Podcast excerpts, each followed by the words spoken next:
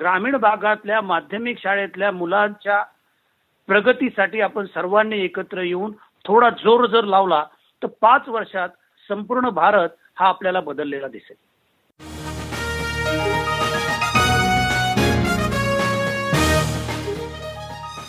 विश्वसंवाद या मराठी पॉडकास्टवर मी मंदार कुलकर्णी तुमचं स्वागत करतो. काही आगळं वेगळं हटके असं काम करणाऱ्या जगभरातल्या मराठी मंडळींशी गप्पांचा हा कार्यक्रम. विश्वसंवाद. नमस्कार. विश्वसंवाद या मराठी पॉडकास्टच्या एकविसाव्या एपिसोडवर तुमचं स्वागत. आजचे पाहुणे आहेत प्रदीप लोखंडे. एकोणीसशे त्र्याण्णव साली जेव्हा बहुराष्ट्रीय कंपन्या त्यांची प्रॉडक्ट्स खेडोपाड्यात पसरलेल्या ग्राहकांपर्यंत नेऊ पाहत होत्या. त्यावेळेला रिलेशनशिप मार्केटिंगची अभिनव कल्पना प्रदीप लोखंडे यांनी राबवली. त्यातून आज त्यांच्याकडे एकोणपन्नास हजार खेड्यांची माहिती असलेला डेटाबेस तयार झालाय. हा डेटाबेस आता त्यांनी लोकार्पण केलाय. म्हणजे हा डेटाबेस विकिपीडियाप्रमाणेच जगातल्या कुणालाही एकही पैसा खर्च न करता वापरता येणार आहे.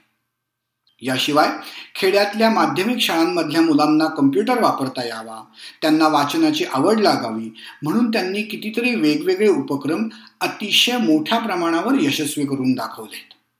अगदी वेगळ्या प्रकारची स्वप्न पाहून ती प्रत्यक्षातही आणणाऱ्या या माणसाचे पाय मात्र जमिनीवर घट्ट रोवलेले आहेत.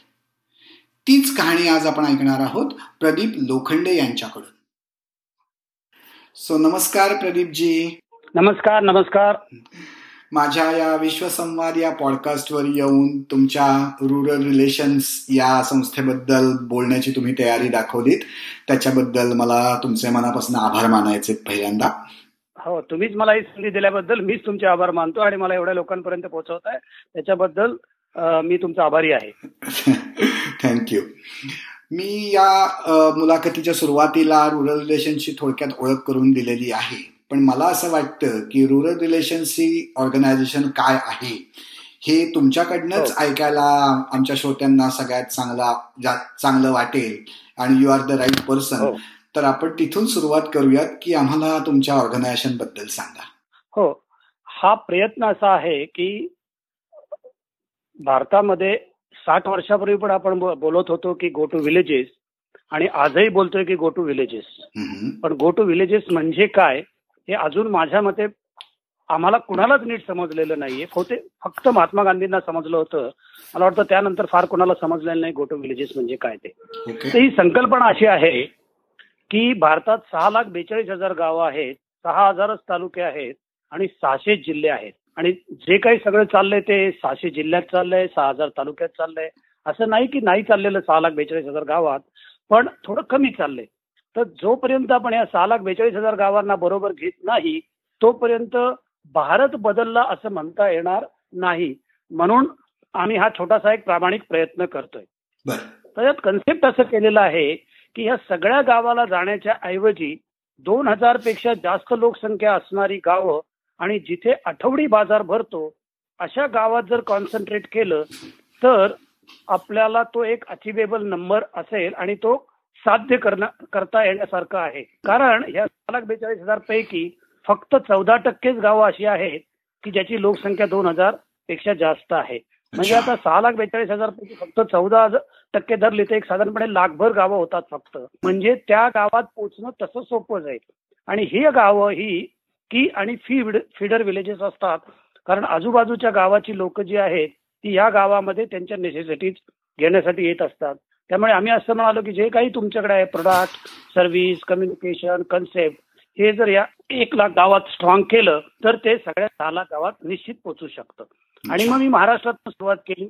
महाराष्ट्रात त्रेचाळीस हजार गावं आहेत तीनशे सत्तावन्न तालुके आहेत आणि छत्तीसच जिल्हे आहेत. परत त्रेचाळीस हजार मोठा आकडा आहे. पण त्यातली बाजार भरणारी आणि दोन हजारपेक्षा जास्त ही सात हजार शंभर गावं आहेत.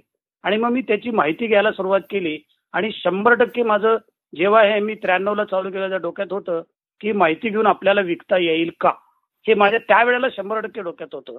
म्हणजे पूर्ण बिझनेसच डोक्यात होता बाकी काही डोक्यात नव्हतं. आणि मग एक मी बेसिक माहिती गोळा करायचा प्रयत्न त्याला भरपूर अडचणी आल्या. पण मग ती माहिती गोळा केली आणि आज त्या माहिती ही इतक्या मोठ्या प्रमाणावरती झालेली आहे की आपण आता क्लेम करतो की we are the largest database company of rural India आणि मग हा जो largest database of rural India तुमच्याकडे तयार झालाय त्याचा तुम्ही ऍक्च्युअल हो. उपयोग कसा करताय ते पण समजावून सांगा. हो. तर मग त्यात काय केलं जसं मी म्हणालो की मी पहिल्यांदा जो डेटा विकायचा प्रयत्न केला त्यात मी काही सक्सेसफुल झालो नाही. कारण माझ्या डोक्यात जो आकडा होता आणि लोकांनी जे पैसे दिले ते कुठंच गणित जुळलं नाही. मग माझ्या लक्षात आलं की ज्यांनी कोणी माझा पहिल्यांदा डेटा टाटा टीनी माझा पहिल्यांदा डेटा विकत घेतला. त्यावेळेला मला वाटलं होतं की पाच एक लाख रुपये मिळतील या महाराष्ट्राच्या डेटाचा सहा हजार सातशे गावाचा त्यावेळेला माझ्याकडे डेटा होता. पण ते मला पंचवीस हजार रुपये मिळाले. तर मग पण त्यातनं एक फायदा फार माझा मोठा झाला की जो माझा आयुष्याचा टर्निंग पॉईंट होता. त्यांनी डेटा घेतल्यानंतर एक तीन आठवड्यांनी मला फोन केला की अरे प्रदीप हा फार छान डेटा आहे. पण ह्याच्यावर काहीतरी तू सुचव पण आम्हाला. आणि मी जे काही सुचवलं त्यांना तिथून पुढे मग मी परत मागवळून बघितलं नाही. तर ते आम्ही असं सुचवलं की आपण ह्या गावांमध्ये वेट सॅम्पलिंग करूया. म्हणजे लोकांना बाजारामध्ये नेऊन चहाच पाजूयात. म्हणजे मग तुमचं प्रोडक्ट तिथपर्यंत पोहोचायला मोठ्या प्रमाणावरती मदत होईल. त्याला आम्ही वेट सॅम्पलिंग असं नाव दिलं होतं त्यावेळेला. आणि मला सहा हजार सातशे गावाचे पंचवीस हजार मिळाले आणि शंभर गावामध्ये वेट सॅम्पलिंगचं कॉन्ट्रॅक्ट जे झालं ते तीन लाख सतरा हजार रुपयाचं झालं. त्यामुळे मग माझ्या लक्षात आलं की इम्प्लिमेंटेशन हा मध्येच आपल्याला पैसे मिळू शकतात आणि ऍक्शन पण होऊ शकते जिथे आपल्याला ऍक्च्युली काम करायचंय तिथे. आणि मग तिथून पुढे मी परत पाठीमागून बघितलंच नाही. म्हणजे नुसता डेटा नाहीये तर प्रॉडक्ट पण त्या लोकांपर्यंत नेणं हे कामही तुमची संस्था करते. बेसिकली आपली संस्था ही फॅसिलिटेटरच आहे. आता डेटाबेस हा फक्त आणि फक्त आणि फक्त आमच्यासाठीच आहे की त्या डेटाबेसवरती आम्ही त्या ओपिनियन लिडर बरोबर आमची रिलेशनशिप बिल्ड करतो ज्याचा उपयोग ह्या सर्वांना करून देण्यात येतो ज्या वेळेला आम्ही तिथे काम करतो. याचा अर्थ मला रेड कार्पेट मिळतं असं नाही पण डेफिनेटली आमचं रिलेशनशिप असल्यामुळे गावामध्ये डोर ओपनिंग बाकी निश्चित होतं. मग टाटा टी सारख्या बाकी कुठल्या कंपन्यांसाठी तुम्ही हे असं प्रॉडक्ट फॅसिलिटेशनचं काम करता? मी आतापर्यंत मागच्या वीस वर्षामध्ये जवळजवळ एकोणपन्नास ब्रँडवरती काम केलेलं आहे. ग्रामीण भागामध्ये असणारा कुठलाही मोठा ब्रँडचं तुम्ही नाव घ्या त्याच्याबरोबर आपण काम केलंय किंवा काम करतोय. आणि त्याला माझ्या संस्थेला तीन प्रिन्सिपल आहेत. पहिलं प्रिन्सिपल ही रिलेशनशिप बेस्ड ऑर्गनायझेशन असल्यामुळे आम्ही कोणतंही प्रोडक्ट विकत नाही विकणार नाही. दोन आम्ही liquor and tobacco based product नेत नाही म्हणजे मी साधू संत एक आता अजिबात नाही पण liquor and tobacco based product नेत नाही. आणि मी आतापर्यंत अवॉइड केलेलं आहे की शासनाबरोबर पण काम करायचं. त्यामुळे ह्या तीन प्रिन्सिपल वरती म्हणजे आम्ही स्वतःला असं म्हणून घेतो we are the facilitator and a catalyst okay facilitator मला कळलं पण कॅटलिस्ट कसं ते सांगाल? हा कारण कुठल्याही प्रोडक्ट बरोबर काम करताना सर्व्हिस बरोबर काम करताना अनलेस अँड अंटील त्यामध्ये सोशल अँगल असेल त्याशिवाय मी काम करतच नाही. फॉर अन एक्झाम्पल मी समजा कोलगेट घेऊन जातोय तर आम्ही ओरल एज्युकेशन हा विषय शिकवणार आणि ही माहिती तुम्हाला कोलगेट पर्यंत आणली कोलगेटच्या मदतीने आणलेली आहे. कोलगेट घ्यायचं का नाही हे डिसिजन तुम्ही घ्या. लाईफ बॉय घेऊन गेलो हायजीनची माहिती दिली असं प्रत्येक कुठलंही प्रोडक्टमध्ये सोशल अँगल घेऊनच आम्ही तिथे काम करतो.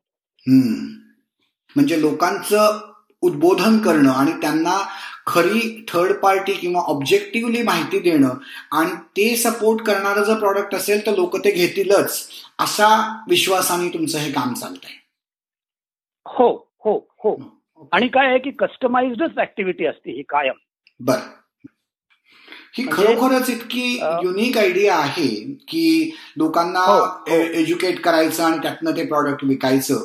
पण मग ही आयडिया मला सांगा तुम्हाला कशी सुचली? कुठून तुमच्या मनात हा असा विचार आला?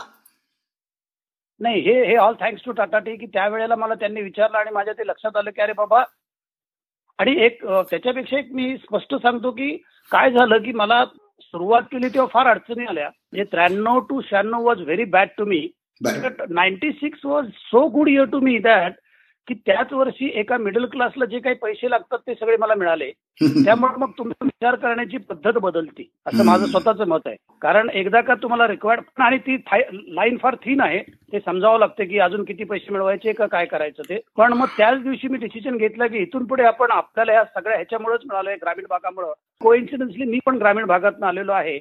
म्हणजे मला काय फार जाण आहे आणि मी फार असं उदात्त वगैरे काही नव्हतं कारण माझा पहिला अप्रोच हाच होता की पैसे मिळवायचे. कारण मी माझं स्वतःचं मत आहे की कुठल्याही गोष्टीमध्ये इकॉनॉमिक्स नसेल तर ती गोष्ट सर्वाईव्हच होऊ शकत नाही. एक एक्सेप्शन असेल मला माहीत नाहीये. म्हणून मी हे अगदी प्रिन्सिपल ठरवलं होतं पैसे मिळवायचे पण जेव्हा मिळाले तेव्हा तेही डिसिजन घेतलं. तुम्ही म्हणता त्या प्रश्नाचं उत्तर असं की आता इथून पुढे जे काही जेवढं देता येईल तेवढं द्यायचं पण त्यातूनही पैसे मिळवायचे. अच्छा. तुम्ही आता म्हणताय की तुम्ही तुमची पण खेड्यातलीच पार्श्वभूमी आहे. आपण थोडीशी ती पार्श्वभूमी समजावून घेऊयात का? की तुम्ही कुठल्या गावातून आलात? काय तुम्ही शिकलात? काय करायचा? ह्याच्या आधी काय करायचा प्रयत्न केलाय? हो. मी सातारा जिल्ह्यातल्या वाई गावाचा आहे आणि बाहेरनं ग्रॅज्युएशन केलंय. बाहेरनं एक डिप्लोमा केला. मग अठरा महिने थोडासा मी एकच माझ्याकडे एक क्वालिटी असं माझं मी स्वतःहून म्हणून घेतो की मी बोलतो. त्यामुळे मला इंग्लिश येत नव्हतं मला हिंदी येत नव्हतं. मराठी तर मराठी माणसाला मराठी नीट येतच नाही असं माझं मत आहे. आणि मला एक जॉन्सन जॉन्सनमध्ये नोकरी मिळाली.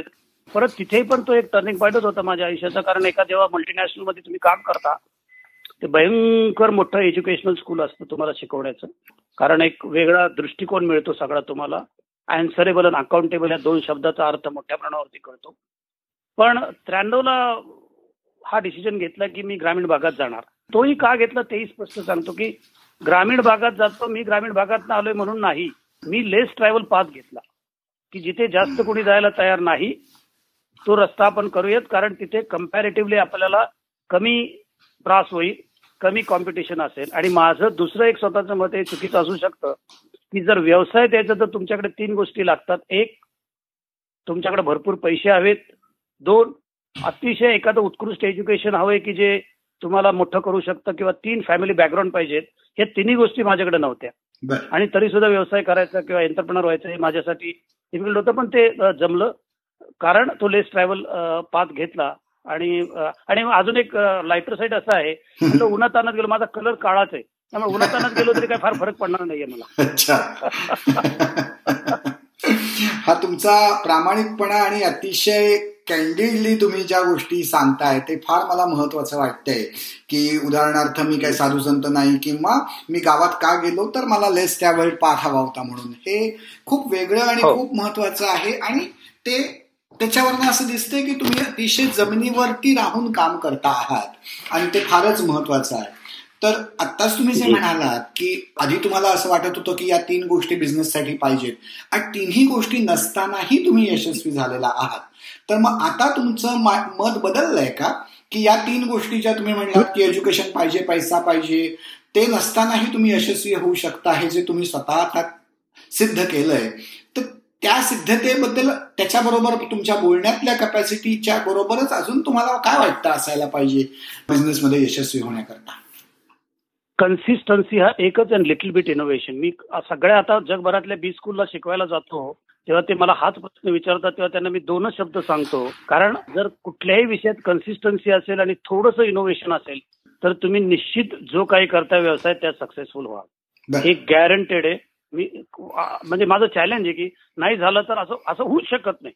माझ्या वेळची परिस्थिती आणि आत्ताची एक व्यावसायिक परिस्थितीमध्ये फार मोठा फरक आलेला आहे. म्हणजे मागच्या दहा वर्षामध्ये जर जगात तुम्ही बघाल तुमच्याकडे एक लॅपटॉप एक इंटरनेट कनेक्टिव्हिटी जर असेल तर तुम्ही कुठे आहात? मॅनहॅटनमध्ये आहात? का माझ्या ओझरडे गावात छोट्याशा असाल? काहीच फरक पडत नाहीये समोरच्याला त्यामुळे आता व्यवसाय हा वेगळ्याच दिशेकडे चाललेला आहे. म्हणजे नॉलेज स्पीड इनोव्हेशन ह्या गोष्टीला महत्त्व आलेलं आहे ह्या जगामध्ये आता. आणि रिझल्ट ओरिएंटेड पण झालेला आहे आता तो आपण परत एकदा तुमच्या रुरल रिलेशन्सकडे वळूयात. तुम्ही इम्प्लिमेंटेशनबद्दल बोलताय. तर आता करंटली जी काही तुम्ही प्रोजेक्ट करताय त्यातलं एखादं इंटरेस्टिंग प्रोजेक्ट काय आहे? आणि त्याच्याबद्दल आपण थोडस जाणून घेऊयात.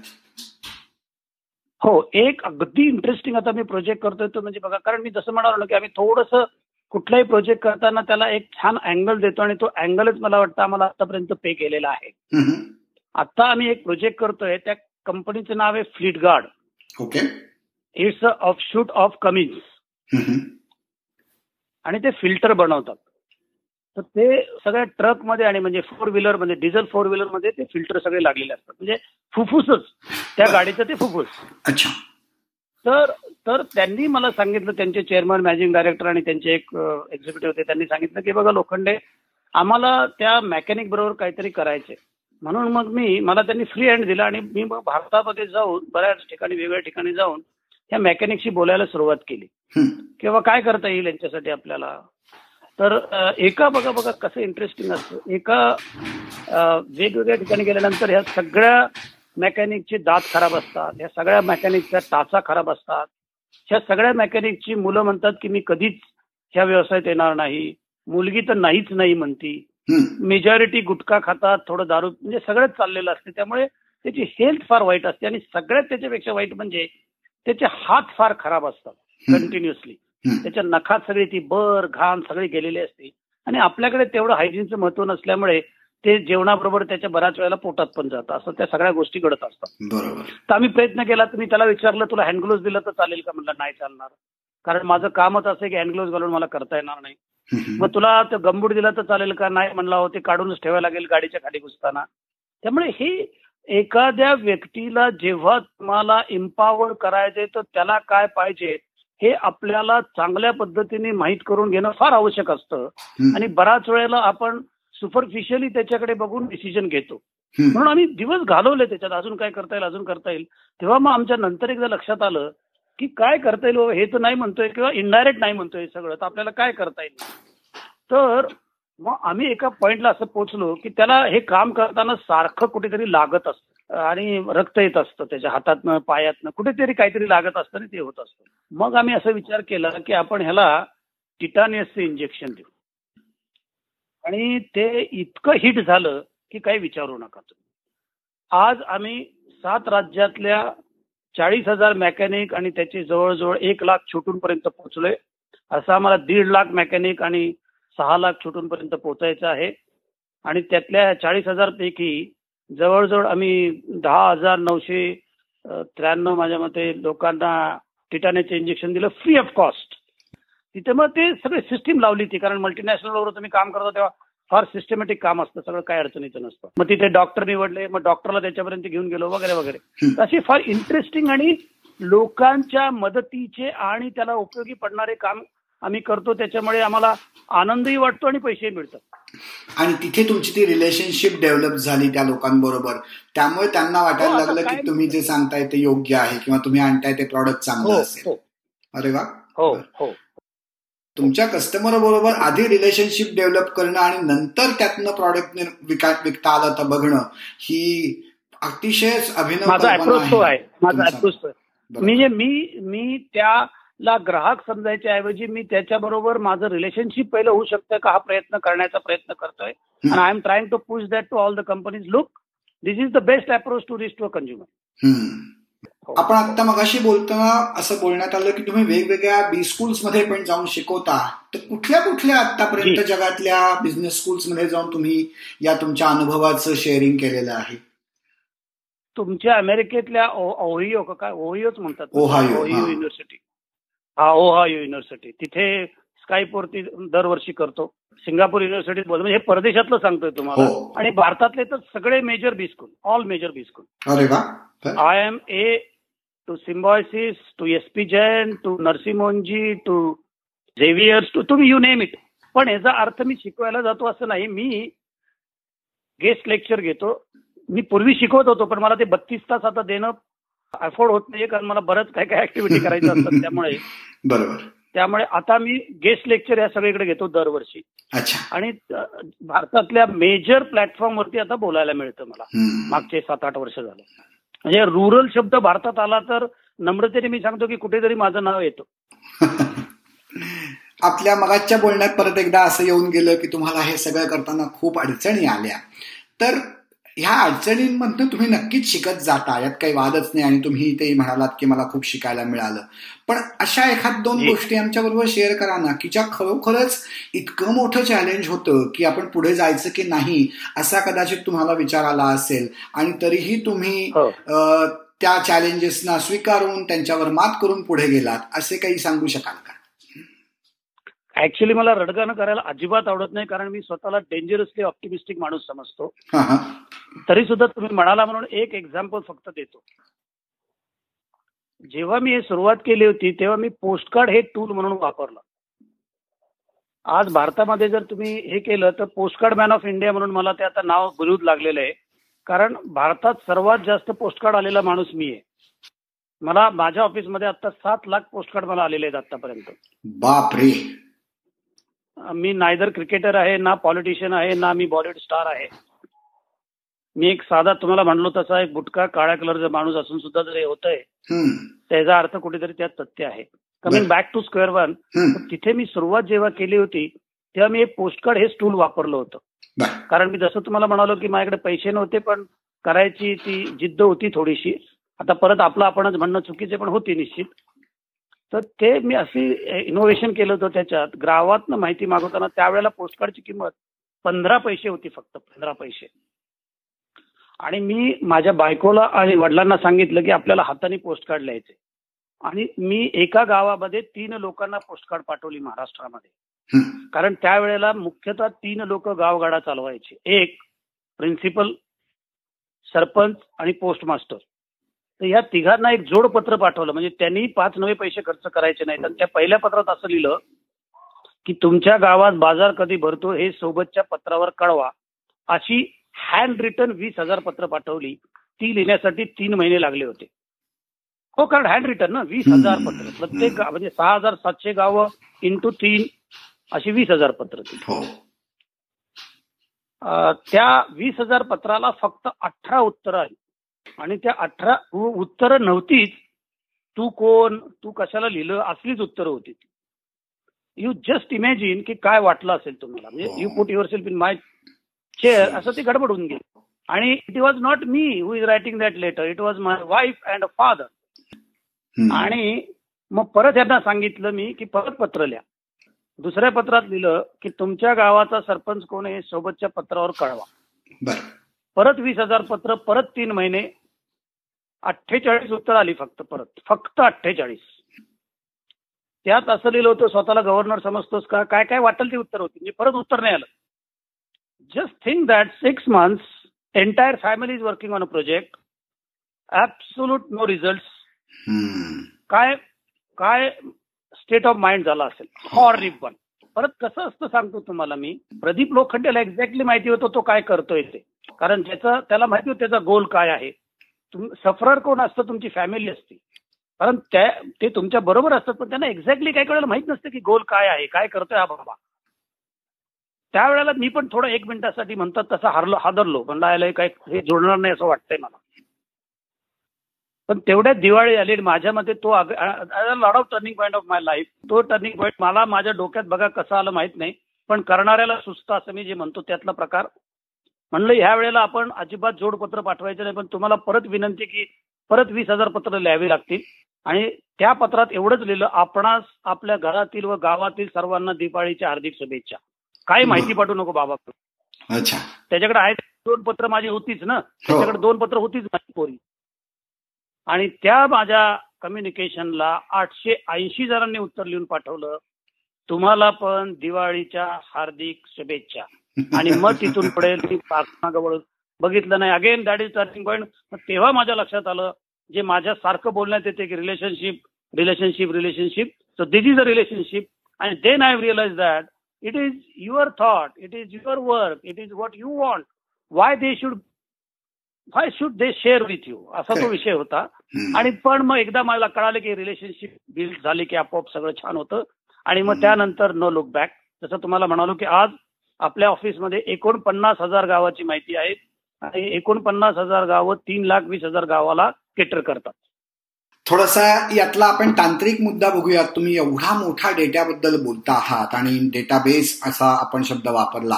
यात टेक्नॉलॉजीची किती मदत तुम्हाला झाली आणि कोण हँडल करतं ते तुमच्याकडे टेक्नॉलॉजीचा पार्ट?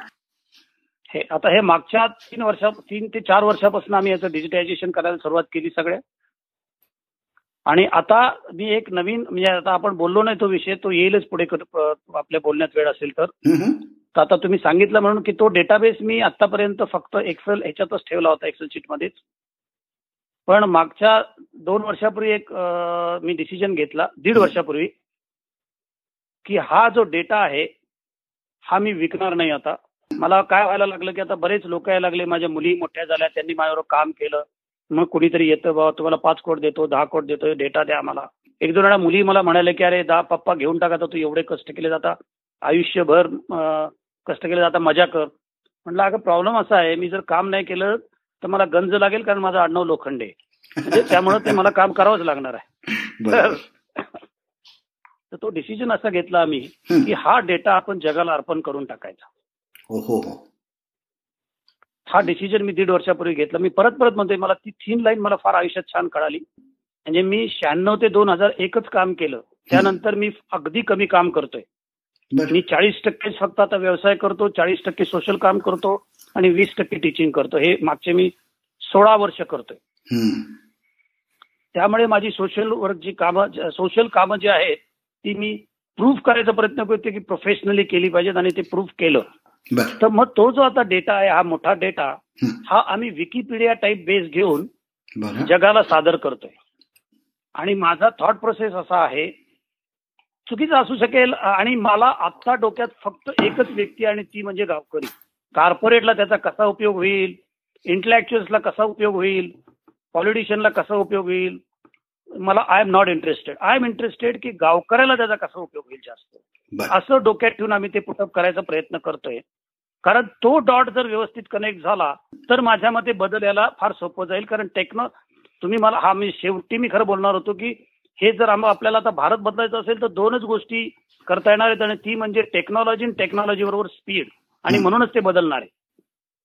तर त्याच्यामध्ये आता जो माझ्याकडे डेटा होता तो आणि आता जगातल्या एखाद्या व्यक्तींनी डोळे बंद केले आणि गावाविषयी विचार केला तर जे त्याला माहिती पाहिजे ती सगळी त्यात असावी असा प्रयत्न करून तो फॉर्म बनवलेला आहे आम्ही. आणि त्या फॉर्ममध्ये एकशे पंधरा फील्ड आहेत. म्हणजे गाव मराठीमध्ये गावाची पूर्णपणे कुंडली.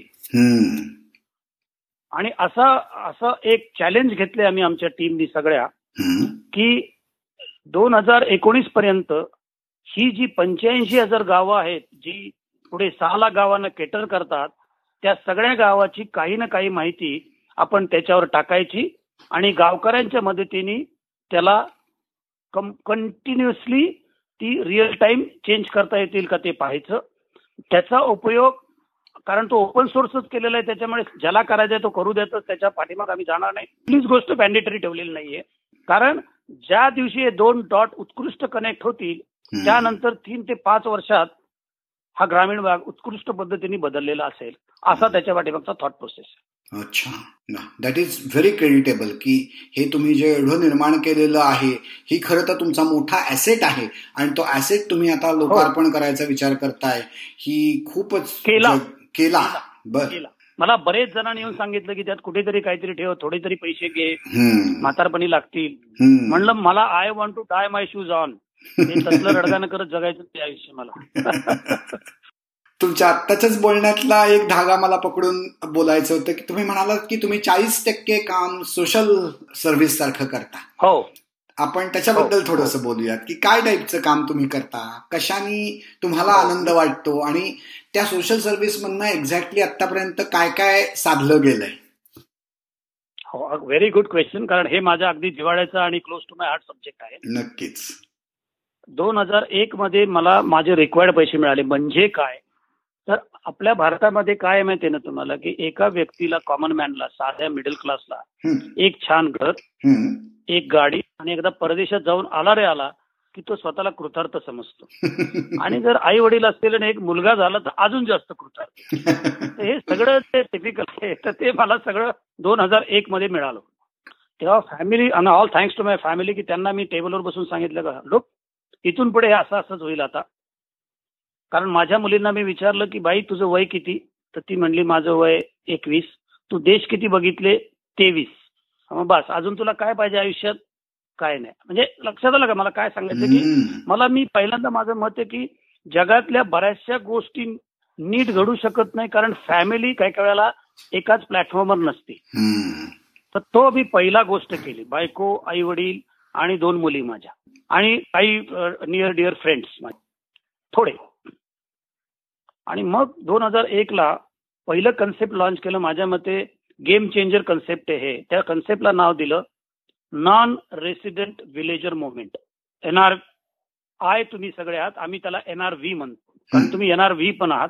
कारण तुमचं आईकडनं किंवा वडिलांकडनं कुठंतरी एक रूट आहे भारतामध्ये. हो. आणि do something for that village in India will be change India असं ते कन्सेप्ट मानलं. मराठीमध्ये त्याला असं म्हणालो आम्ही अनिवासी गाववासी चळवळ. आणि नुसतं ज्ञान देण्याच्या ऐवजी मी दोन हजार एक ला सगळ्या जगाने असं केलं होतं की इथून पुढे कम्प्युटर हेच खायचा प्यायचा झोपायचं सगळंच कम्प्युटर बरोबर दुसरं काहीच करायचं नाही. All thanks to Bill Gates Bill Clinton Pramod Mahajan इकडे म्हणजे आमच्या ह्याच्यात केलं होतं. मी म्हटलं मग आमच्या गावकऱ्याला द्या यार कम्प्युटर असं काय करता त्याला नाही दिलं तर कसं काय व्हायचं? आणि मग ह्या उपक्रमाबरोबर ऍक्शन प्लॅन हा दिला. तुम्ही तुमचा जुना संगणक फेकून देण्याच्या ऐवजी आमच्याकडे द्या. तो आम्ही अशा शाळेमध्ये लावू जिथे दोनशे विद्यार्थी आहेत. कमीत कमी एक टीचर आहे जो कम्प्युटर शिकवी शकेल. कारण कम्प्युटर हा शंभर मार्काचा पेपर आहे आणि फळ्यावर शिकवतात. Same on all of us आणि चॅरिटी स्टार्ट ॲट होम मी माझ्या तालुक्यात पहिल्यांदा मांढरदेव म्हणून एक गाव आहे जिथे दरवर्षी जत्रा भरती आणि एक दीड कोटी रुपयाची बकरी कापतात रक्ताचे पाठ होतात पण गावामध्ये कम्प्युटर नाही आणि प्यायला नीट पाणी नाही. तिथे पहिले कम्प्युटर दिले पण मी त्याच्यात हे बघितलं की मीडियाचा पण रोल कसा येईल. आणि मग जगाला अपील केलं. आणि अगदी जम करतो डायरेक्टली दोन हजार एक ते दोन हजार नऊ माझ्यासारख्या एका छोट्या सोशल एंटरप्रिनरच्या माध्यमातून वीस हजार शाळेमध्ये अठ्ठावीस हजार जुने संगणक लागले. म्हणजे लागले हो? हे. गुगलवर तुम्हाला सगळं म्हणजे बिजिंग टाइममध्ये लिहिलेलं आहे न्यूयॉर्क टाइम्समध्ये लिहिलेलं आहे टोकियो टाइम्समध्ये लिहिलेलं आहे जगातल्या सगळ्या चॅनलनी it was a big success but माझ्या मते माझ्या दृष्टीने सक्सेस स्टोरी होती. त्यातल्या साठ ते सत्तर शाळांनी नवीन संगणक घेतला. कारण हा जो आम्ही दिला होता हा it was only for touch try and feel त्याच्यापुढे त्याच्यात काय मला कम्प्युटर इंजिनियर वगैरे काय बनवायचे नव्हते. आणि मुलांना सांगितलं होतं आज तुमच्यासाठी दिलेला आहे बंद पडला खराब झाला शेजारच्या ओढ्यात फेकून द्यायचा कोणी तुम्हाला विचारायला येणार नाही काळजी करू नका.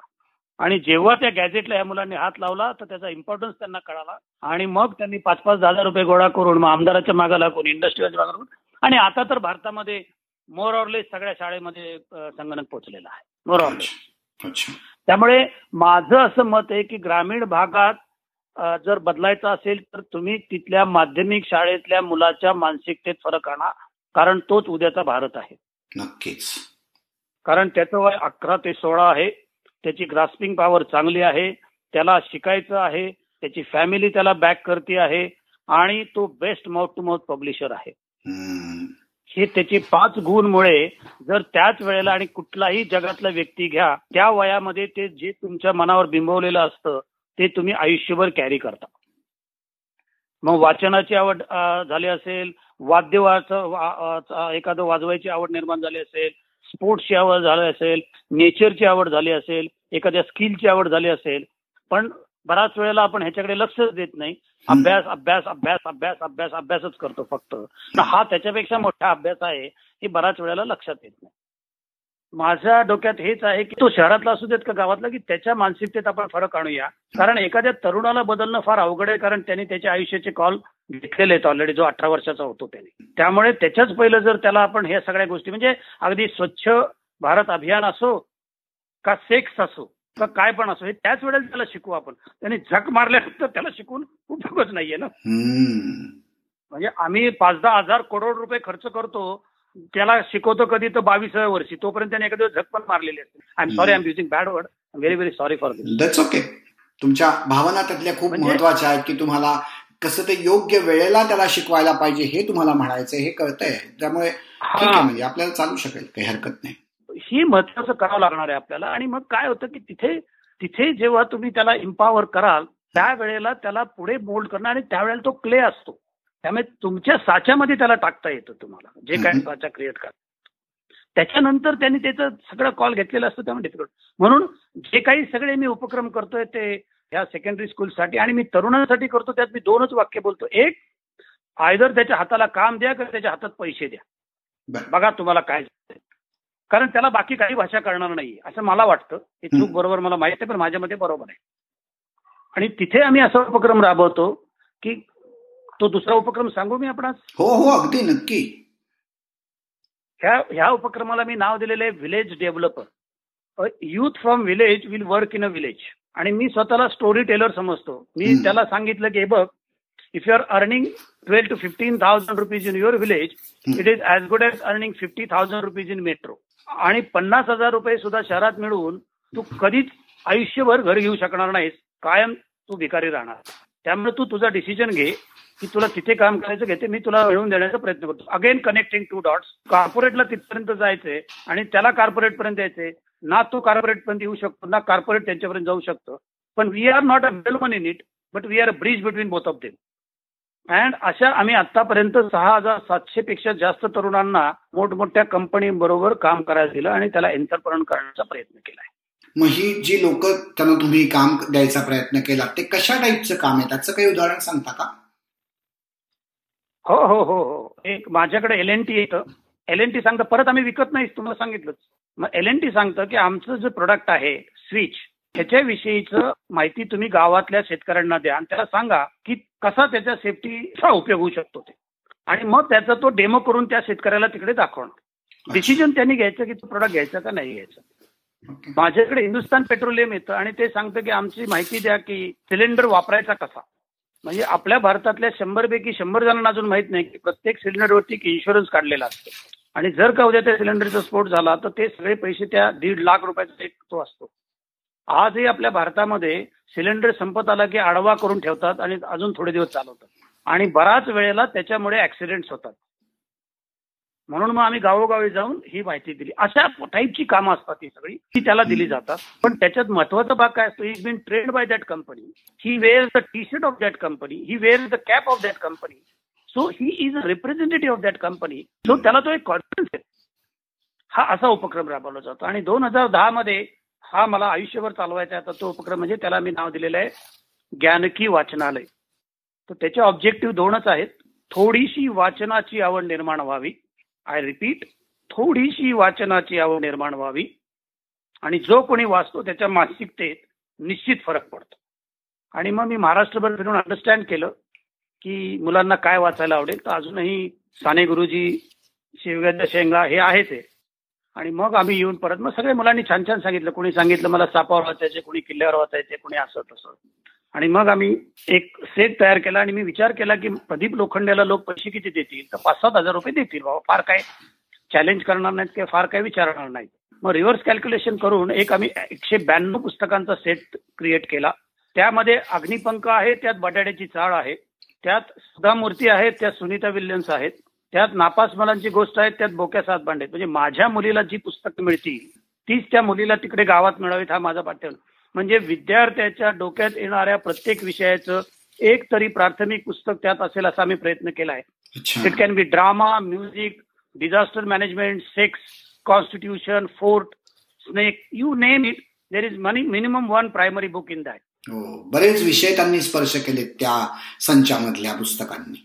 जी जी जी जी. नाही ते सगळे कुठलाही टाइम मॅनेजमेंट मग रांगोळी पण ते ते जे पूर्वीचे होते त्यालाही थोडंसं मी अगदीच अवॉइड नाही केलेलं. तर असा तो सेट तयार केला. याचं कारण असं सांगतो मी कोणत्याही दिवशी जाऊन माझ्या मुलीला अग्निपंख विकत आणीन. पण माझा काउंटर पार्ट जो आहे शेतकरी माझ्यापेक्षा एखाद्या पाच पट जास्त पैसे मिळवत असेल पण तो आपल्या मुलीला कधीच अग्निपंख विकत आणणार नाही.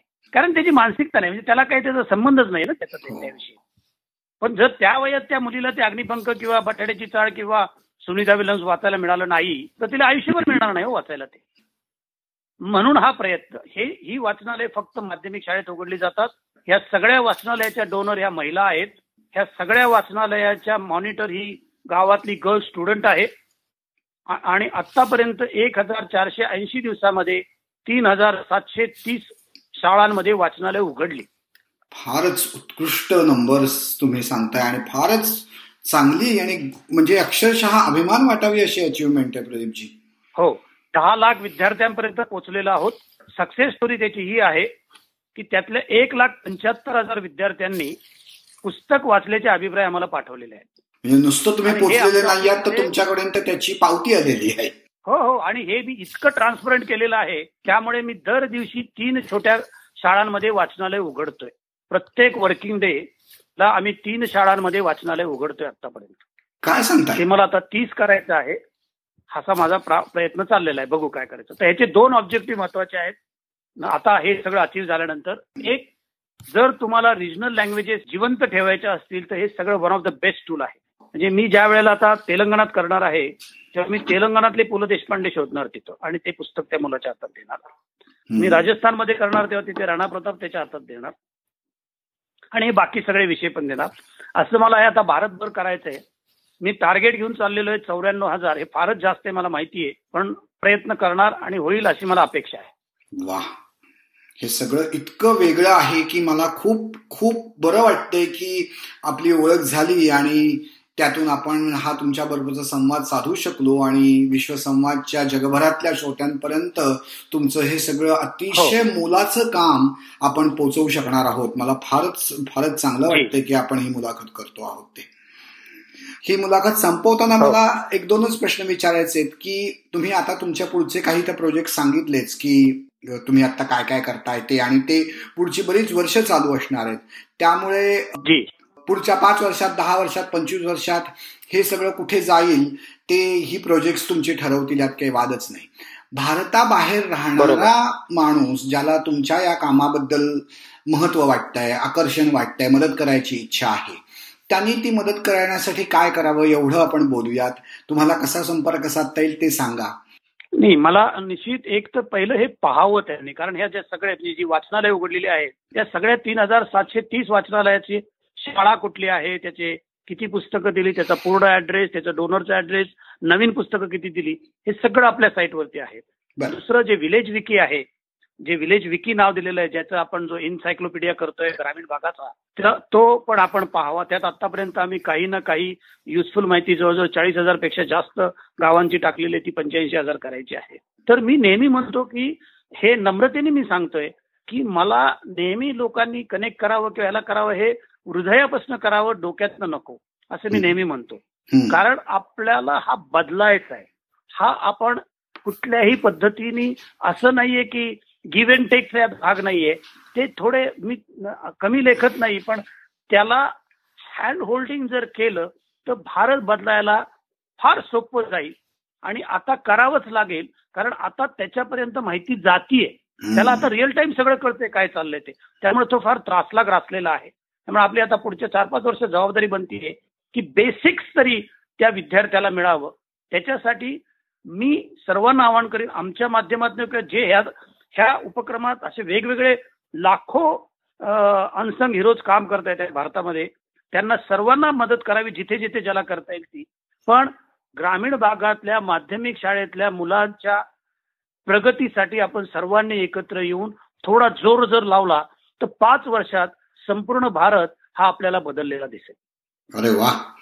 तर तुमच्या साईटचं नाव आपण सांगूयात सगळ्यांना रुरल रिलेशन्स डॉट कॉम माझी ईमेल आय डी आहे rural at the rate rural relations dot com आणि माझा नंबरही देऊ शकता. I I be happy to talk म्हणजे मला आनंद वाटतो बोलायला नेहमी. फारच छान. प्रदीपजी पुन्हा एकदा अतिशय मनापासून तुम्ही या ब्रॉडकास्टवर आल्याबद्दल तुमचे आभार. ही खूप महत्वाची माहिती मलाही खूप नवीन कळलं. आणि या तुमच्या सगळ्या पुढच्या प्रोजेक्ट्सना अतिशय मनापासून शुभेच्छा व्यक्त करतो. आणि तुम्हाला असंच यश मिळत राहो अशी शुभेच्छा व्यक्त करून आपण हा कार्यक्रम थांबवूयात. धन्यवाद. सर्वांना नमस्कार. संपर्कात राहूयात. Thank you very much